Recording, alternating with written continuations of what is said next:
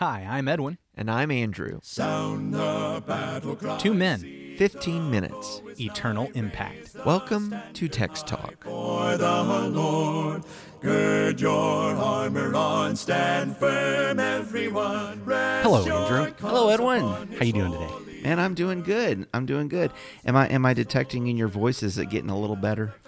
I hope so, but it's still polleny. A little bit of polleny there. yeah, that and other things, but uh, Well, hey. not COVID. that was a few weeks ago. I'm done with that for a while. Yeah, that's cool. That's cool. we want to be done with that for sure. Uh, beautiful day here. Uh, what is this? March the 29th, year of our Lord 2022. That is exactly it. we are winding down the month of March. Crazy. It is crazy. 25% of 2022 is over. Over. Yeah. Over. Yeah. Um, but I tell you, we've got some uh, things that we're looking forward to at Livingston. It occurs to me that in just a couple of weeks, on uh, April 17th, we're inviting people to come out and come worship with us. And if you're in the Tampa Bay area, we'd love for you to come out that day particularly. Yeah, it's our Bring a Friend Day. Yes. So if you consider yourself a friend to Andrew, he would like you to show up. I would love to meet all the friends, but I know you're speaking that day. And, and what's the title of the talk that day? The beginning of our faith. the beginning of our faith. Look, I'll just tell you. Here's here's what we're going to do on that day. There's been a whole lot of people talking about deconstruction and deconversion, and the question that I want to ask is, okay, now that you've broken it all down and you've got all of that shattered and taken apart, what are you going to do with the pieces?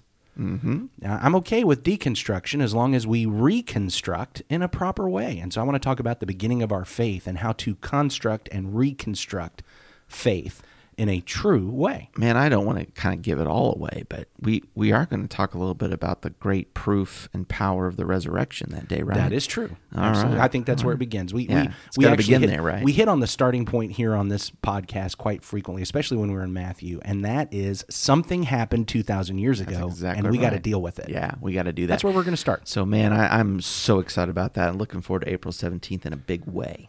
Today, we are in Galatians chapter 2, and I'm going to be reading verses 1 through 10 from the New King James Version. Galatians 2, verse 1. Then, after 14 years, I went up again to Jerusalem with Barnabas, and also took Titus with me. And I went up by revelation and communicated to them that gospel which I preach among the Gentiles, but privately to those who were of reputation, lest by any means I might run or had run in vain. Yet not even Titus, who was with me, being a Greek, was compelled to be circumcised. And this occurred because of false brethren, secretly brought in, who came in by stealth to spy out our liberty which we have in Christ Jesus, that they might bring us into bondage, to whom we did not yield submission even for an hour, that the truth of the gospel might continue with you. But from those who seemed to be something, whatever they were, it makes no difference to me. God shows personal favoritism to no man. For those who seemed to be something added nothing to me. But on the contrary, when they saw that the gospel for the uncircumcised had been committed to me, as the gospel for the circumcised was to Peter, for he who worked effectively in Peter for the apostleship to the circumcised also worked effectively in me toward the Gentiles.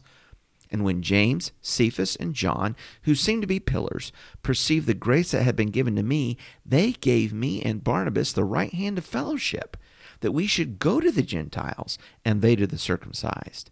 They desired only that we should remember the poor, the very thing which I also was eager to do. What is the big deal here?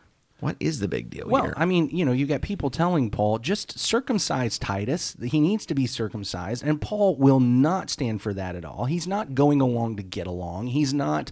He's not trying to have peace and and unity on this. What's the deal? Mm-hmm. Mm-hmm. I tell you what, what I see with the Apostle Paul is that he is dedicated to this gospel. Um, I'm really seeing in verse 5 we did not yield submission even for an hour that the truth of the gospel might continue with you. Now, it's fascinating to me when I think about you uh, in the context of this letter to the Galatians. All of these folks that he had taught the gospel to in southern Galatia, we read about in Acts 13 and Acts 14.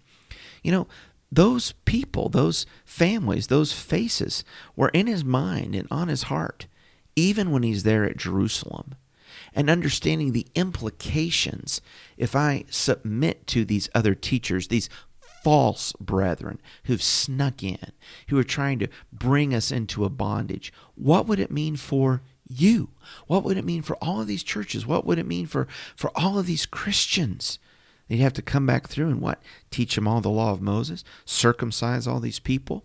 Uh, can you imagine teaching somebody and leading them out of paganism, leading them out of these religions and the and the prices they've already paid to then to go back through and say, you know what? I think I had that all wrong. It would be devastating.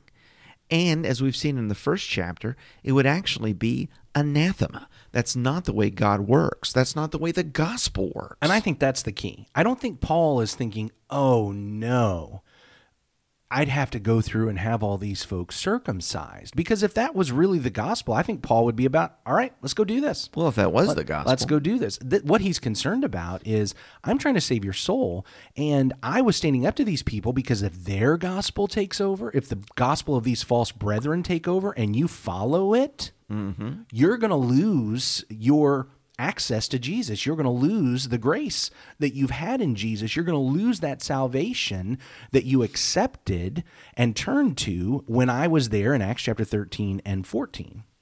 Exactly. So he's going to stand firm against these false brethren. He's going to stand with, as we see, the apostles. In fact, he names several leaders who, and again, we talked about this yesterday, they're on the same page James, Cephas, John.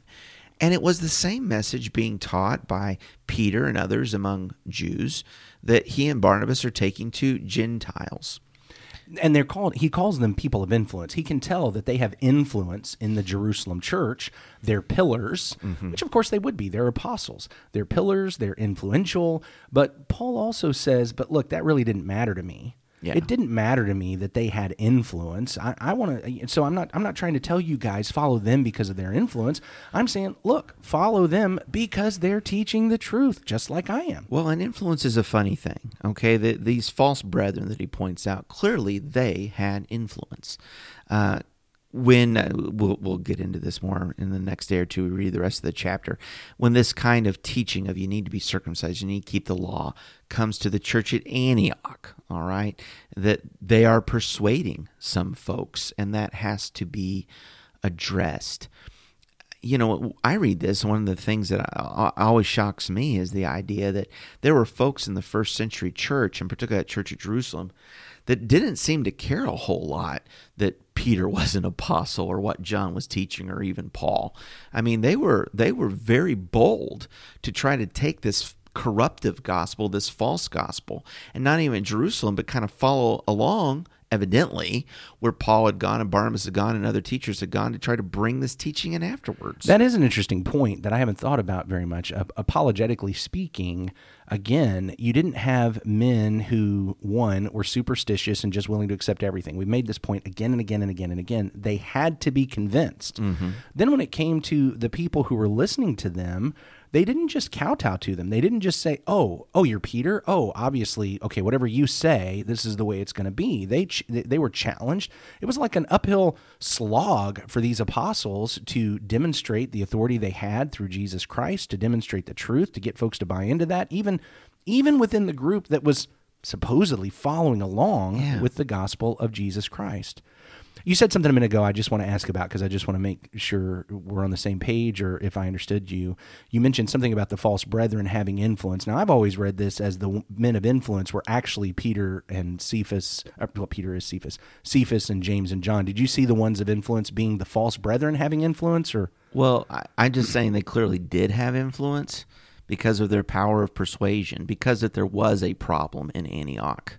They were heard. They were influential. Oh, okay. Because uh, when you follow um, Peter coming back from even uh, Cornelius' conversion in Acts 10 into Acts 11, in Acts 11, he's called onto the carpet by somebody Mm-hmm. for going in and eating with Gentiles. So I'm not saying that these uh, false brethren by any means were apostles. Oh, no, no, I'm I just saying as a, as a point of fact, they did have influence. So here in Galatians two, when it says, um, "Let me let me just get," and from those who seemed to be influential And then he says, "What they Are were you looking at verse me." six? Yeah, Yeah, okay. Those I say who seemed influential added nothing to me. On the contrary, when they saw that I had been entrusted with the gospel, so I, I it, are you are you thinking here I, that no, I, I see that that is getting to that's a new paragraph, and that's talking to about Peter. Oh, okay. All yeah, right. Yeah, yeah. I just yeah, I'm I- not I'm not saying that uh, Paul was like uh, what awestruck.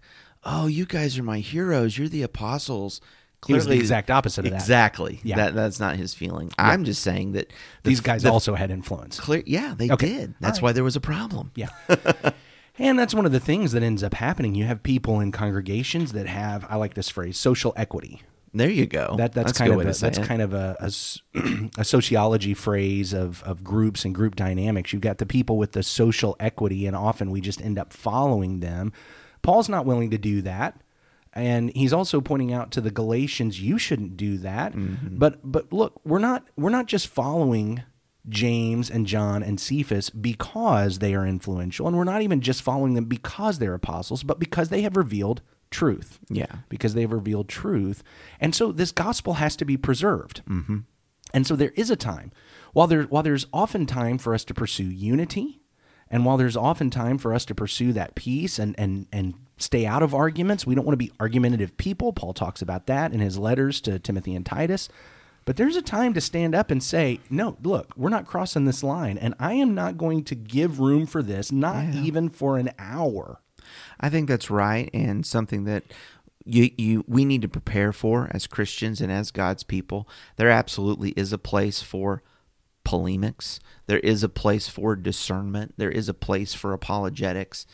Um, trying to understand what the Bible teaches, what the gospel is, and hold that up against corruptions of it to help people understand look this is true this is the right way i mean the book of galatians is that in so many ways. Um, as paul talks about i had to defend it here. Um, you know the chapter continues on and there's an episode at antioch where even people who know better were not practicing the pure gospel in the right way and that has to be addressed. And i guess that comes down to you and me and christians today. I don't know how much of a stomach uh, we have for that in our society anymore. In fact, we may almost be tempted if somebody is speaking too loud to try to defend the gospel to turn around and say, "I think you're the one causing a problem." As opposed to as opposed to realizing no there is a problem that's why we need to speak up to address it. Yeah. Yeah. Preserve the gospel, and the reason we have to preserve the gospel is because that's how we preserve souls. If we if we twist the gospel in order to please people, we're not saving those people. Yeah. Th- those we and we're not saving ourselves. We will be accursed, and they will be accursed. We must preserve the gospel. Let's wrap up with a prayer. Glorious God, thank you so much for your gospel. And we pray that you would give us eyes to see and ears to hear and hearts to understand as we read the word that you have revealed through your Holy Spirit by your apostles and prophets, that we would understand, that our eyes would be clear and that our bodies would be full of light, and that being full of light, we would bear fruit for your glory, that we would know and surrender to your gospel and we would pass it along to others. Thank you for King Jesus. We confess he is Lord and we give our allegiance and our loyalty to Him. It's in Him we pray. Amen. Amen. Thanks for talking about the text with us today. I'm Edwin Crozier, and I'd like to invite you to join the Christians who meet on Livingston Avenue in Lutz, Florida this Sunday for our Bible classes and worship. You can find out more at ChristiansMeetHere.org. Check out our daily written devotional that goes along with today's episode. You can find a link for it in our show notes. Michael Eldridge sang all four parts of our theme song. You can get more from him at acapeldridge.com. Please remember to subscribe, rate, and review Text Talk in your favorite podcast app so others can find it and learn about it more easily. Have a fantastic day. Be steady, pass the word along. Onward, forward, shout aloud, Hosanna! Christ is captain of the mighty throng.